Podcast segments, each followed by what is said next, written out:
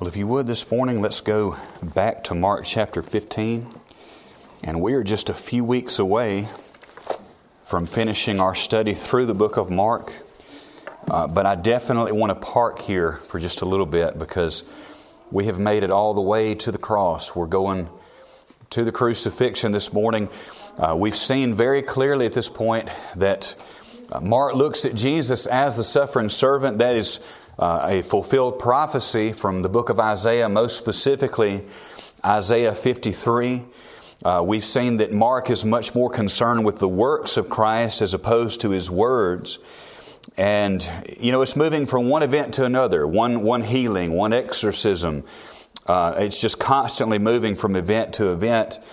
And we've been in crucifixion week since Mark chapter 11 now, quite a few months that we've preached through these last few chapters, and we've uh, we saw last week uh, that Christ was standing before Pontius Pilate and uh, before the mob, and you know Pilate knew he was innocent. He knew that uh, the Sanhedrin had brought him there for jealousy's sake. And so he knew he was innocent. He even symbolically took a bowl of water and washed his hands as if he was washing his hands of the blood of Jesus.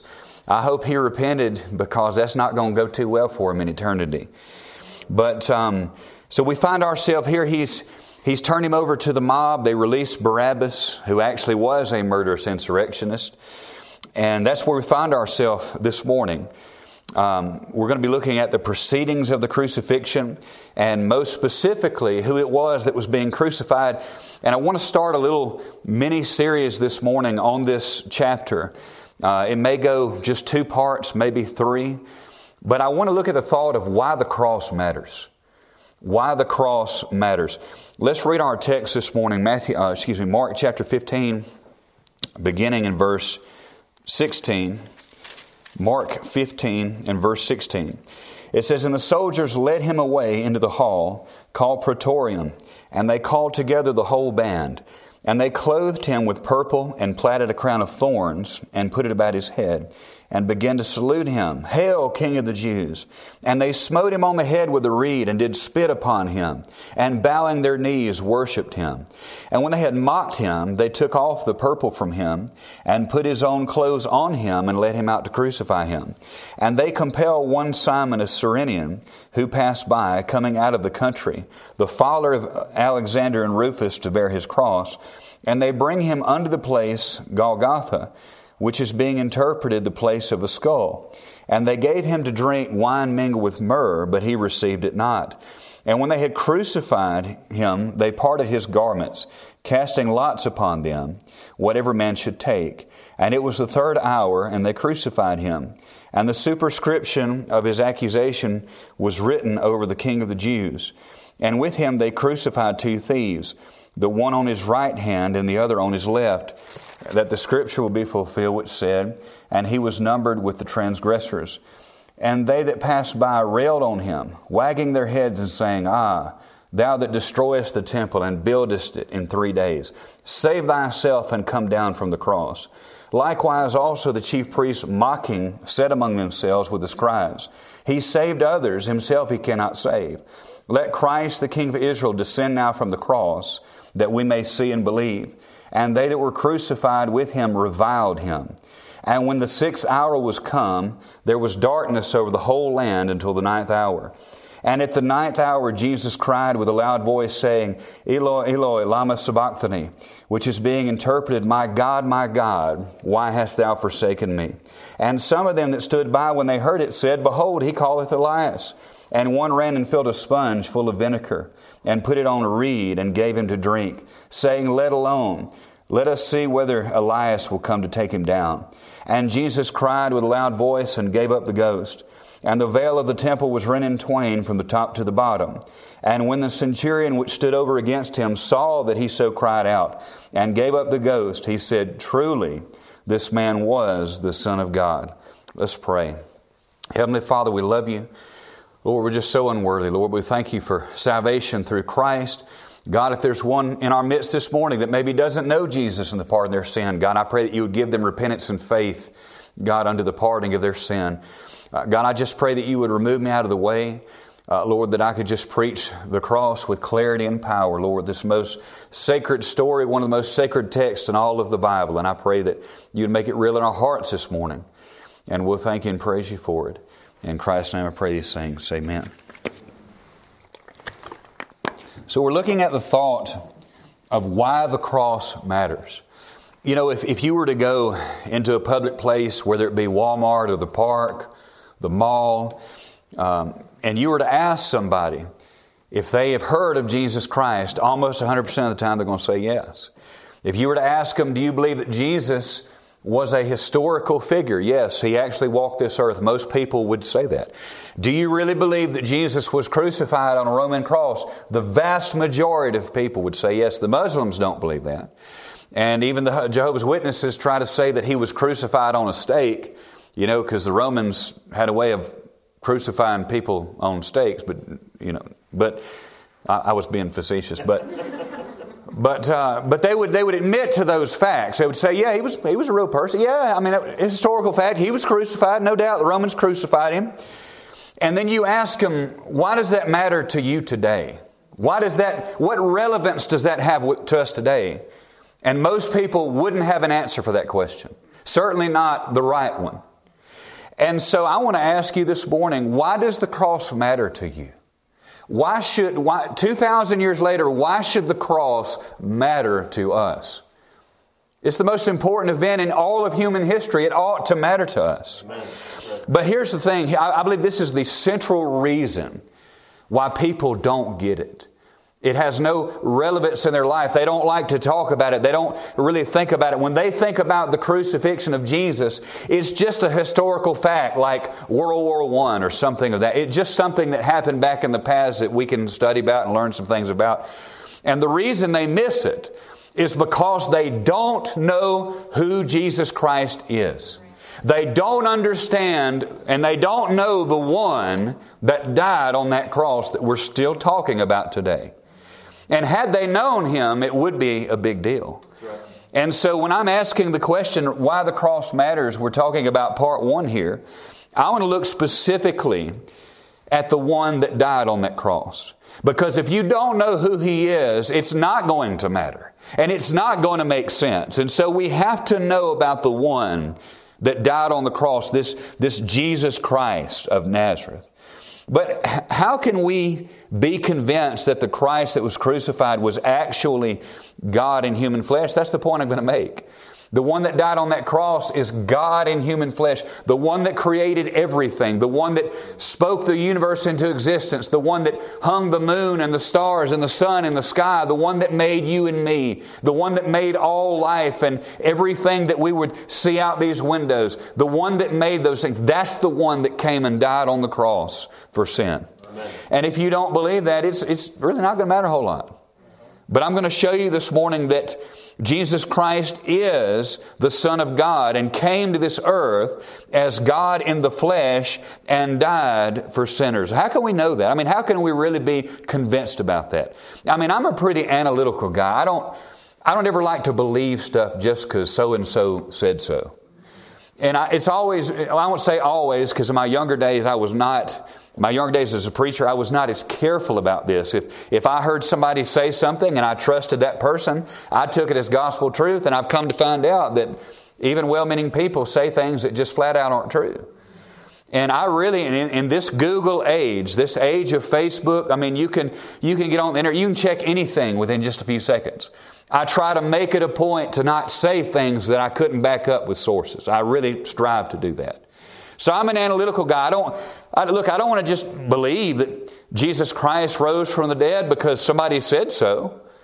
Uh, why do we really believe and know that Jesus Christ is God in the flesh? Well, I want to say this before I really get into the evidence. I do think it's important to have evidence. I do think it's important to know why we believe the things that we believe. Truth never fears a challenge. But here's what I want to convey to you today. I do not believe that Jesus Christ is the Son of God just because I could prove it evidentially. I believe it because of His revelation. Not only in Scripture, but, but the fact that He saved me as a 14 year old boy. I didn't know anything about anything, really. I just knew that I was a great sinner who was in need of a great Savior. He convicted me of my sins, and it's the realest thing that has ever happened to me. And so, yes, we do go from there. We, we don't need confirmation, but it doesn't hurt to have affirmation. And so it's not just based on an empty feeling. Oh, I just felt something. We shouldn't go on that. So this is the other half of that. How can we be convinced that Jesus Christ, in fact, was God come to this earth? Well, number one, I want to talk about his personal proclamations for a minute. Personal proclamation. Look at uh, Mark chapter uh, 15, um, verses, or excuse me, I think it's 14. Yes, I, wrote down the wrong chapter in my notes, but back up to where we were a few weeks ago. Uh, Mark 14 and verse 61 says, But he held his peace and answered nothing.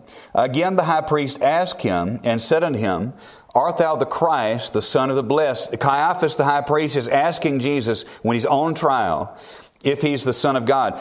That Son of the Blessed, that's the only time that phrase is used. And if you notice, the word blessed is capitalized. This is a roundabout way of Caiaphas asking him point blank to his face if he's really the Son of God. But he, he's so angry at the thought that somebody could claim to be the Son of God and equal with God, he could not even bring himself to say the name of Yahweh. So he said, Are you the Son of the Blessed?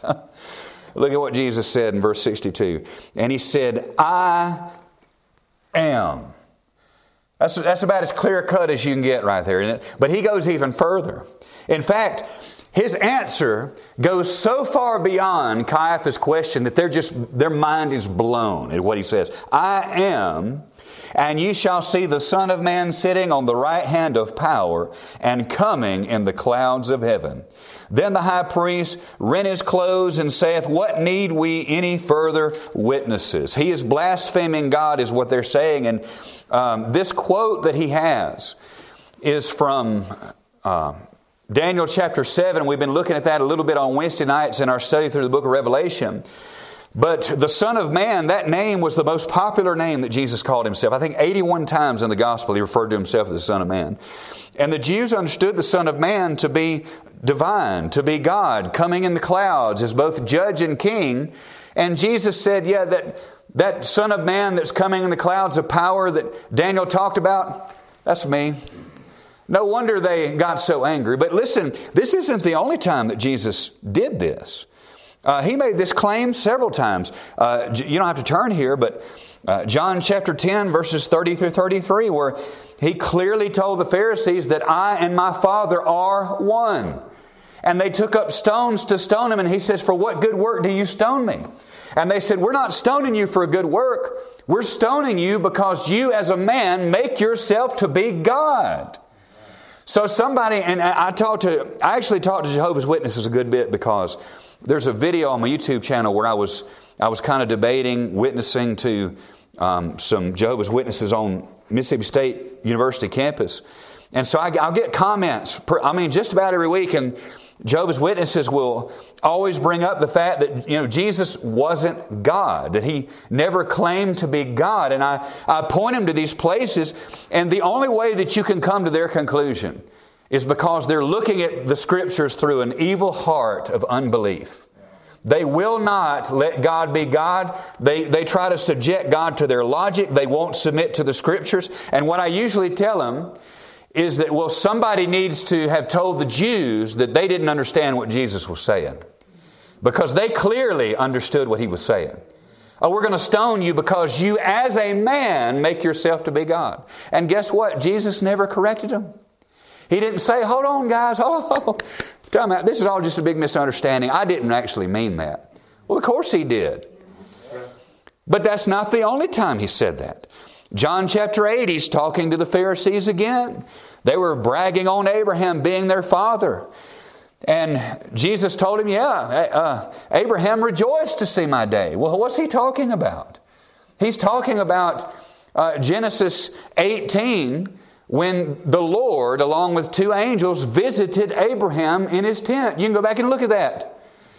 Who was that Lord? Jesus said, That was me. He rejoiced to see my day. They said, You're not even 40 years old, and you've seen our father Abraham. And then he went up another notch. And he said, Before Abraham was, I am. So not only am I the God that spoke to Abraham, I'm the God that spoke to Moses out of the burning bush. The I am, yeah, that was me too. Yeah, Jesus claimed to be God, and he made no buts about it. He was not even ambiguous about it. Um, I think about John 20, verses 28 and 29. This is after the resurrection. And Thomas sees him for the first time, and uh, he sees the nail prints in his hands, in his feet, in his side, in his resurrected, glorified body. And Thomas falls down and, and, and worships him and said, My Lord and my God. Jesus didn't say, Thomas, don't do that. I'm not Lord and God. Uh, don't rob God of worship. I'm, don't worship me. That, that's not what he did. He commended him and he said, Thomas, you have believed because you have seen good job. You finally get it, son. Blessed are they that believe and have not seen. That would be us. So he commended him for worshiping him as God. If he's not God, he's a liar and he's robbing worship from the true God. But he's not a liar because everything he said is true. I think about John 1 1. In the beginning was the Word, and the Word was with God, and the Word was God. The same was in the beginning with God, which is a reference to the Trinity. God is referenced three times right there.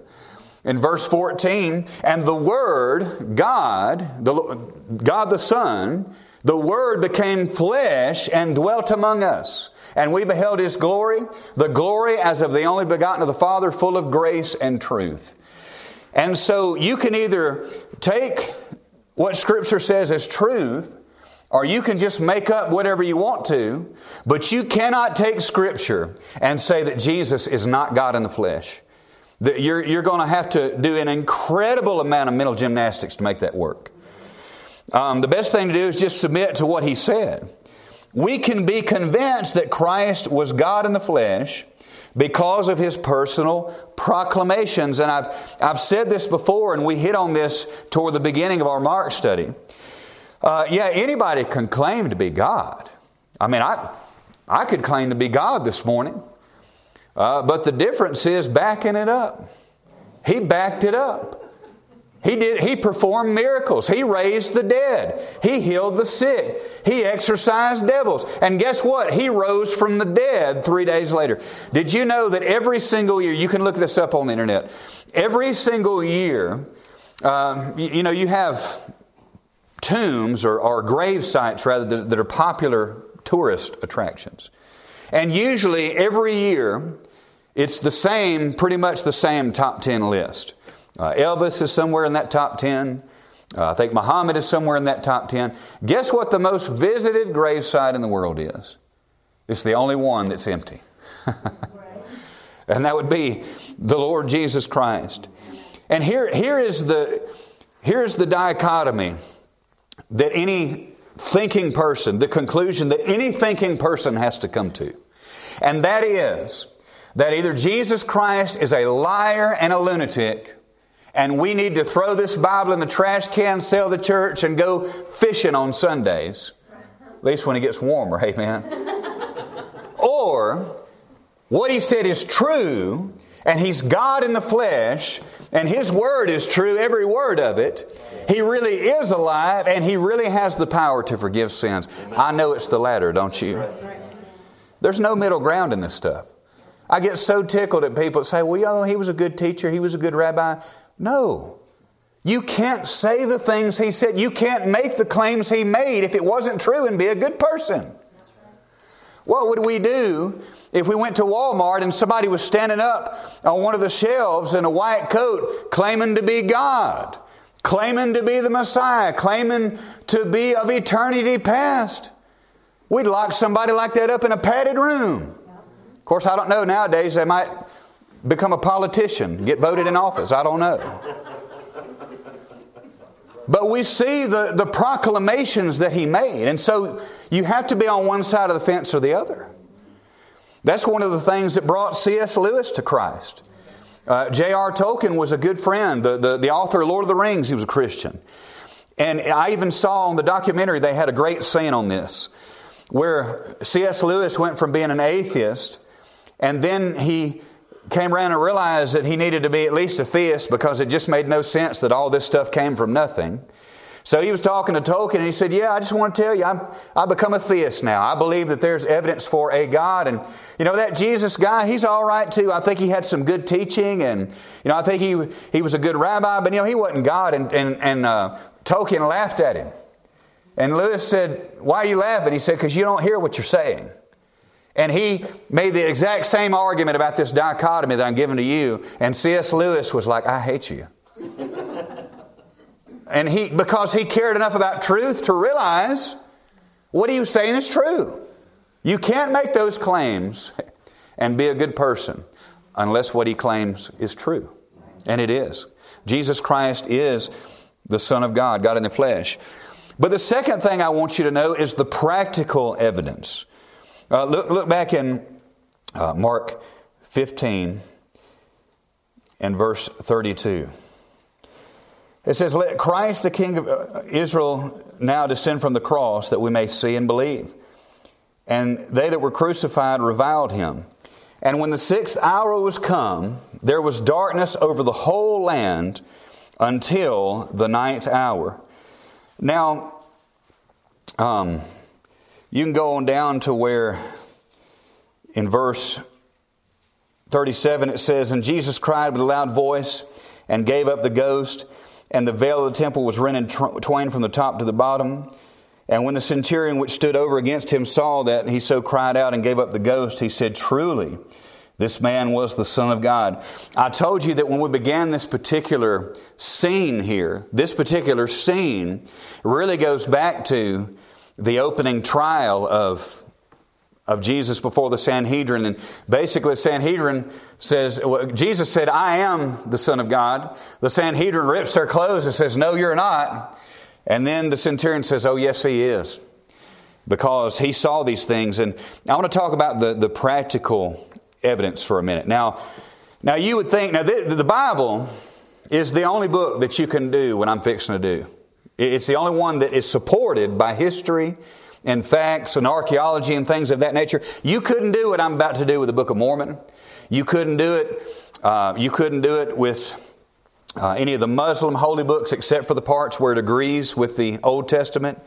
Uh, you, you couldn't do it with the you couldn't do it with any other holy book, any other creed, nothing, because this is true. It's supported by history. It was done out in the open, and so you know you would think if this event, the, the, the, crucifixion of Christ, if it was really such a big deal and it really happened and there was really a darkness over all the land and earthquake and all that, you know, you might could find something that would tell you about that. Well, we do. Even though it's been 2,000 years ago, there's plenty of historical evidence uh, to back this up. Um, I want to read this to you. I, I got several historical quotes. Uh, reporting on Emperor Nero's decision to blame the Christians for the fire that had destroyed Rome in AD 64, the Roman historian Tacitus wrote Nero fastened the guilt on a class hated for their abominations called Christians by the populace. Christus, or Christ, that's a reference to Christ, which, number one, just that one statement proves he was a historical figure. But it says Christus, from whom the name had its origin, suffered the extreme penalty during the reign of Tiberius at the hands of Pontius Pilate, and a most mischievous superstition, thus checked for the moment, again broke out not only in Judea, the first source of the evil, but even in Rome. And so the historian Tacitus, who was not a Christian, is writing a letter to this Roman official, and he's talking about the um, the Christians who got their name from their founder who suffered a horrible penalty of death under Tiberius. That's exactly what we're talking about. The cross historically happened. Um, another important source of evidence about Jesus and early Christianity can be found in letters of Pliny the Younger to Emperor Trajan. Uh, Pliny was the Roman governor of Bithynia in Asia Minor. In one of his letters dated around 112 AD, he asked Trajan's advice about the appropriate way to conduct legal proceedings against those accused of being Christians. Pliny says that uh, he needed to consult the emperor about the issue because of a great multitude of every age, class, and gender that stood for Christianity. At one point in his letter, Pliny relates some of the information he has learned about these Christians. Listen to what he said. They were in the habit of meeting on a certain fixed day before it was light. What are we doing today? We're meeting on a certain fixed day. We, wait, we waited after it got light, but uh, we're here on this fixed day. They were in the habit of meeting on a fixed day before it was light when they sang in alternate verses a hymn to Christ as to a God and bound themselves by a solemn oath not to any wicked deeds but never to commit any fraud, theft, or adultery, never to falsify their word, nor deny a trust when they should be called upon to deliver it up. After which it was their custom to separate and then reassemble to partake of food, but food of an ordinary and innocent kind. Isn't that amazing? Doing do, first century church doing what we're doing now. And singing unto Jesus Christ as if he was a God. Imagine that. Who would ever do that? um, and Jew, I, one more before I move my next point. The Jewish historian Josephus, um, he said, About this time there lived Jesus, a wise man, if indeed one ought to call him a man, for he wrought surprising feats, miracles, exorcisms, raising of the dead. This is a Jewish historian, not a Christian. Listen to how he described Christ. A wise man, if indeed one ought to call him a man. Well, why would he say that? Because he's God. For he wrought surprising feats. He was the Christ when Pilate condemned him to be crucified. Those who had come to love him did not give up their affection for him. On the third day he appeared, restored to life, and the tribe of Christians has not disappeared. Josephus says, I saw him. I saw him do incredible things. He was killed on a Roman cross, and I saw him walking around three days later like nothing had happened to him. Now he didn't he didn't say it was a resurrection, a marvelous thing. Like you know, he didn't. He, you know, all the people that attest to this try to explain it away, but in doing so, they admit that it happened. Now, when we think about crucifixion itself, now think about this. And I, I think a lot of people miss this because the cross for us has become so uh, legendary, so to speak. I mean, it's just such a thing that we we raise up and we think about it and, and it has a special meaning to us. But to the Romans, it was a regular method of execution. It was, it was the way they killed common criminals. It was no different than the electric chair a few decades ago in America. Um, it's just not something that you would want to glorify. It was very common. And think about this. We're just shy of 7,000 miles away from Jerusalem. I, I, looked it up this morning. We're just shy from right here. We're about 7,000 miles away from Jerusalem. And we're 2,000 years removed from when this happened. And yet we're still talking about it. We're still preaching about it. We're still singing about it. We're still worshiping God about this event. Well, why, why in the world? Do you know of anybody else that, that you could name that was crucified on a Roman cross? Some people might say, well, yeah, I know Peter, but the only reason we know that is because Jesus said that was going to happen. Other than that, who, could we name anybody? Nobody, I couldn't. Why is that? What makes this so different than the death of a common criminal? In fact, crucifixion was so common in Rome that history tells us, and we talked about this a few weeks ago, whenever Titus invaded uh, Jerusalem in 70 AD and he destroyed the temple, destroyed the city, he took the residents there, the resistance, and he crucified all of them. And he, there were so many crosses. This statement is amazing to me. But I was reading some eyewitness accounts of what Titus did to the people that had resisted. He said, that the, whoever wrote this said, that he crucified so many people that they ran out of crosses for the hills and they ran out of hills for the crosses. Think about that. That's how common it was. And yet we're talking about Jesus. Why is that? Because He's God. He's God in the flesh. We couldn't name anybody else that could that died on a cross. Certainly not that we're worshiping or talking about today. It's the fact that it was God in the flesh that died on that cross. That's why we're talking about it. And the practical evidence points to that fact. I just gave you three secular sources from that time period that acknowledge that Jesus was a real historical person, that he really died on the cross, and according to Josephus, he did some amazing things, and he was seen walking around his disciples after his death. Pretty amazing stuff right there. But then number three, and I'm I'm coming in for a landing. Uh, yeah, that probably is a joke, but uh, I want to talk about the powerful manifestations. This blows my mind. Powerful manifestations, verse 33.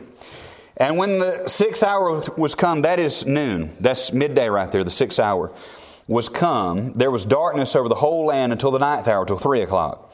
And at the ninth hour, Jesus cried with a loud voice, saying, Eloi, Eloi, lama sabachthani, which is being interpreted, My God, my God, why hast thou forsaken me? And some of them that stood by, when they heard it, said, Behold, he calleth Elias. And one ran and filled a sponge full of vinegar and put it in a reed and gave him to drink, saying, Let alone, let us see whether Elias will come to take him down.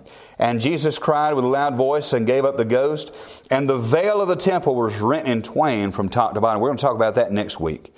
And when the centurion which stood over against him saw that he so cried out and gave up the ghost, he said, Truly, this man was the Son of God. Now, first of all, when you read this text, now understand in the Old Testament, there were hundreds and even over a thousand prophecies made about the future. And much of those prophecies, not all of them, but they will be fulfilled, the ones that haven't, but most of them were fulfilled in the New Testament. I think Jesus Christ by himself fulfilled 323 prophecies concerning himself. Most of those, the last 24 hours of his life. And in this text we just read, there were several prophecies fulfilled.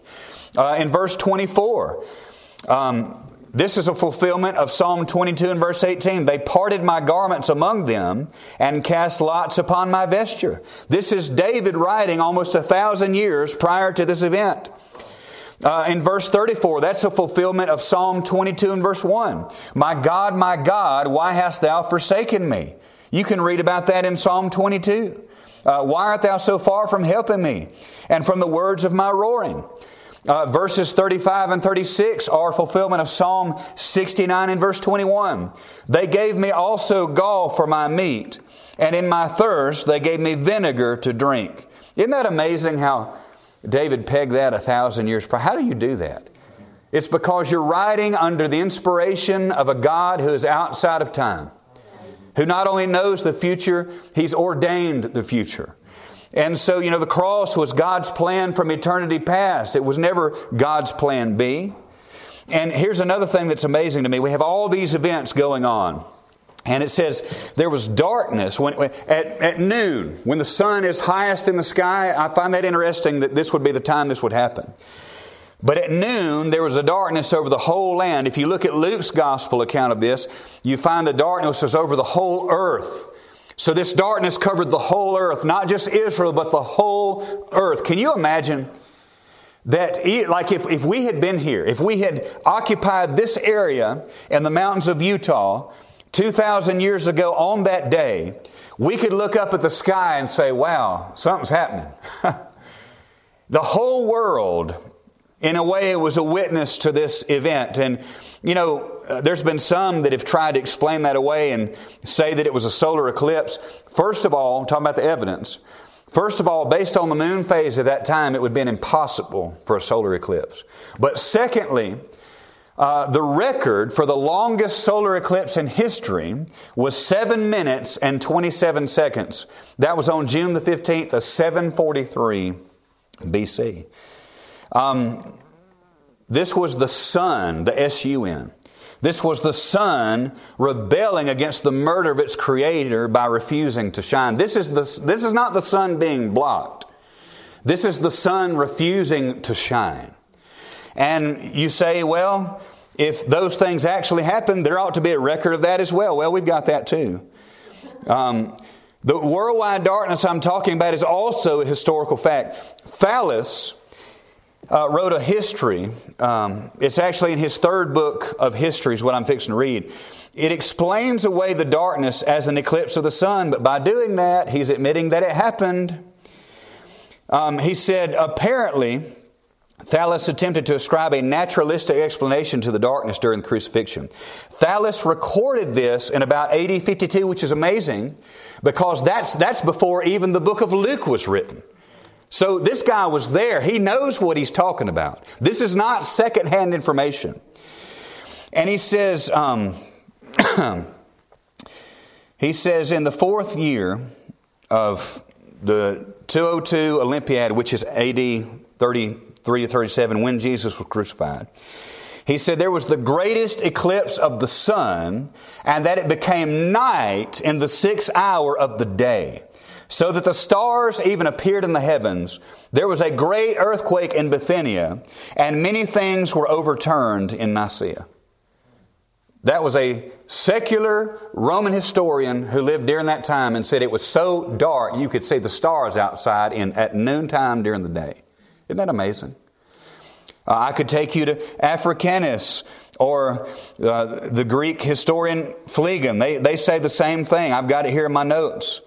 Um, in fact, I'll, I'll, read what Africanus said as I move along because he kind of gives a synopsis of what everybody has said. But he said, On the whole world there was pressed a most fearful darkness, and the rocks were rent by an earthquake. We read something about that too, didn't we? And many places in Judea and other districts were thrown down. This darkness, Thallus, in the third book of history, calls, as appears to me without reason. An eclipse of the sun, for the Hebrews celebrate the Passover on the 14th day according to the moon, and the passion of our Savior falls on the day before the Passover. But an eclipse of the sun takes place only when the moon comes under the sun, and it cannot happen at any other time but in the interval between the first day of the new moon and the last day of the old. That is at their junction. How then should an eclipse be supposed to happen when the moon is almost diametrically opposite of the sun? Let opinion pass, however, let it carry the majority with it, and let this portent of the world be deemed an eclipse of the sun, like others a portent only to the eye. Phlegon records that in the time of Tiberius Caesar, at full moon there was a full eclipse of the sun from the sixth hour to the ninth, manifestly that one of which we speak, but what has an eclipse in common with an earthquake, the rending rocks, the resurrection of the dead, and so great a perturbation throughout the universe. Surely no such event as this is recorded for a long period. And so you have all these secular historians trying to explain away this miracle, but they're admitting that it happened. That's the whole point. They're telling on themselves. It's kind of like CNN. You know, when they're talking, they're lying. In fact, but they give enough information to know what the actual truth is. And so, isn't that amazing that these things were recorded? And it, it could not have been an eclipse, but even if it was, isn't it amazing? A three hour eclipse of the sun as Jesus Christ is on the cross and as the earth is trembling and as the temple veil is being torn into. All this, this, you know, like I said, if somebody just dismisses these things, they're doing it from an evil heart of unbelief. You know, they don't, have, they don't have a problem with Jesus Christ being a historical figure or even dying on the cross. They have a problem with him being the risen Son of God who has authority over all the universe. They don't really like that part. And so we see even from uh, the practical evidence, all of this supports the fact that Jesus Christ is God in the flesh, that God was the one that died on the cross. These secular events attest to the same things we find in Scripture. No wonder the Roman centurion said, Truly, this man was the Son of God. So I want to close with this thought in conclusion. Why does the cross matter? I've given you facts, I've given you evidence, but why does it matter? Why does the cross matter? Well, it's because of the one that willingly gave his life on the cross to save sinners. By the way, the Bible makes it clear to make it a point that Jesus Christ gave up the ghost. You know, most of the time when somebody was crucified, I mean, the, the Roman crucifixion was designed to keep somebody alive for days, so they would suffer for days. And Jesus died in six hours, which you can tell by Pilate's reaction surprised him. Uh, and that's because they didn't take his life from him, he gave it up. He laid his life down. He could have called thousands of angels to come destroy the world and set him free, but he didn't. He lifted up his bloody head and he looked the mob in the eye. He looked the invisible forces of darkness in the eye and he said, It is finished. And then he gave up the ghost. He gave up his life because he's in control of that. Uh, Acts 2 and verse 23, it says, Him, talking about Christ, being delivered by the determinate counsel and foreknowledge of God, you have taken and by wicked hands have crucified and slain. Now, think about the implications of this. This is why the cross matters. The Creator of all things entered into His own creation and died by the hands of His own creatures. He created the womb that gave Him birth. He created the thorns that were mashed down on his brow. He made the trees that were used to carve the cross. He made the iron ore that was used to make the nails that went through his hands and feet. He made the hands that would drive those nails, all to glorify God the Father and to save sinners. Christ's work on the cross is the only thing that can satisfy the wrath of God against sin. And if there was another way, then Christ died in vain. Christ paid the penalty, and that our Christ paid the penalty that our sin against God requires. And if we would just believe and trust in Him, and repent of our dead works, we would be forgiven and cleansed for all our sin. Why does the cross matter? Because the Son of Christ came to die in the place of sinners like us. Because it was God that died upon the cross. There are eternal implications even for us today. And we're going to get more into the details of that next week. And I, I love this. I was watching a little sermon clip somebody sent me from Alistair Begg. And he was talking about Jesus being crucified between two thieves, which is also a fulfillment of prophecy in the book of Isaiah. Uh, but he said, Can you imagine? And of course, some of, you know, some of the analogy breaks down, but you can get the point of this. He was saying, Can you imagine being the, the man on the cross that Jesus told him? You know, he's, he said, Lord, remember me when you enter your kingdom. The, the key word there is Lord. He called him Lord. By the way, I, I didn't fa- find this out until the other day. I was coming across some things. You know that Judas never called Jesus Lord. He called him Rabbi. He never called him Lord. Man on the cross says, Lord, remember me when you come into your kingdom. And Jesus said, Verily, verily, I say unto thee, this very day thou shalt be with me in paradise. Of course, the other thief, even though facing death, all he wanted was Jesus to get him off the cross. If you're really the Son of God, if you're the Messiah, get me off this cross. Get yourself off and get me off, and let's go home. That's what a lot of people want from Jesus is him for, you know, just to do what they want him to do. Be a genie in a bottle, do what you want me to. Leave my sin alone, but fix my problems. But the other one, in a humble spirit, said, Lord, just please, if you just remember me. And he promised him he'd be in paradise. And what Alistair Begg said was this Can you imagine that man getting up to heaven at the gates? And he said, I don't know who would meet him, probably, let's just say an angel. And the angel says, Well, what are you doing here?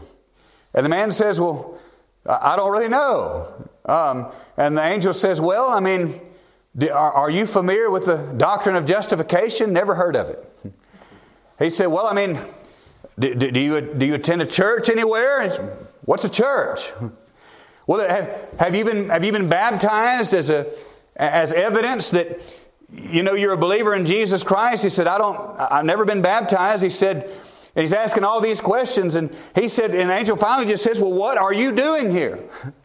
The man says, I don't know. All I can say is this the man on the middle cross said I could come. And that's exactly what salvation is. It's believing on Him, believing on the Lord Jesus Christ, and understanding that all we are on our best day is worm dirt. That our righteousness is as filthy rags in the sight of God. That our sin is a stench in the nostrils of a holy God, and there's no good works we could ever do to erase that. God is a holy God. He's a God of justice and wrath, and He must punish sin, but He's so loving that He sent Jesus Christ, born of a virgin, to live as the God man, to live a sinless life in our place, to die on the cross, and take the wrath of God the Father that we deserve, take our sin and the wrath for that sin, and to be raised from the dead three days later.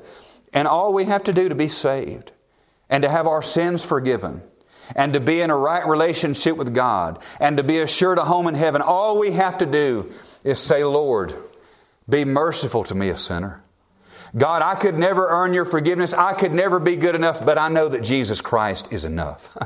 I know that what He did is enough. I know that what He did on the cross satisfied the wrath of God the Father in my place, and my hope is built on nothing less than Jesus' blood and righteousness. I dare not trust the sweetest frame, but wholly lean on Jesus' name. You know, when we get to heaven, for those of us that are saved, that are, are born again children of God, it's going to be the same answer. Because look, we do have a Bible. We do know about baptism and justification and, and, and grace and all these things, but you know what? When we get to heaven and somebody says, What are you doing here? The the man on the cross said, I could come. That's it. The man on the cross said, I could come. All because of Jesus. That's it. Nothing more, nothing less. And I pray that you know him this morning. Next week, we're going to get into detail about the implications of what that means for us personally, what the cross means. Even the cross is not just for lost people, the cross is for saved people. And so we're going to look at that more next week. Would you stand as she comes? Heavenly Father, we just love you so much. And God, sometimes we can get tangled up in the red tape of religion, we can get callous, we can get uh, apathetic to what you've done for us. Uh, but God, I remember something that Spurgeon said one time. He said, My theology can be summed up in this Christ died for me. And God, I just pray if there's one that's lost at the sound of my voice, they've never been born again. They've never put their, they never truly put their faith and trust solely in Jesus Christ and His finished work to make them right with God and to get them to heaven and to have their sins forgiven. I pray they would repent and believe that, Lord, that they would just look to Jesus. As simple as it is just to look to Jesus to be saved today. Uh, God, I pray for those that may be suffering and hurting today, maybe going through a trial. God, would you remind them of how much that you love them? Would you remind us of the cross and what it means, God? Not only that it satisfied your wrath, but it also satisfied your love. Lord, that it magnifies your love for sinners. And Lord, I pray that we would be constantly reminded of that and live a life, uh, God, from the cross. Lord, I, that's where our life really begins. And uh, I just pray that uh, you would search our hearts, that you would grant repentance, soften hearts, and make us more like you today. And we'll thank you and praise you for it. It's Christ's name I pray these things. Amen.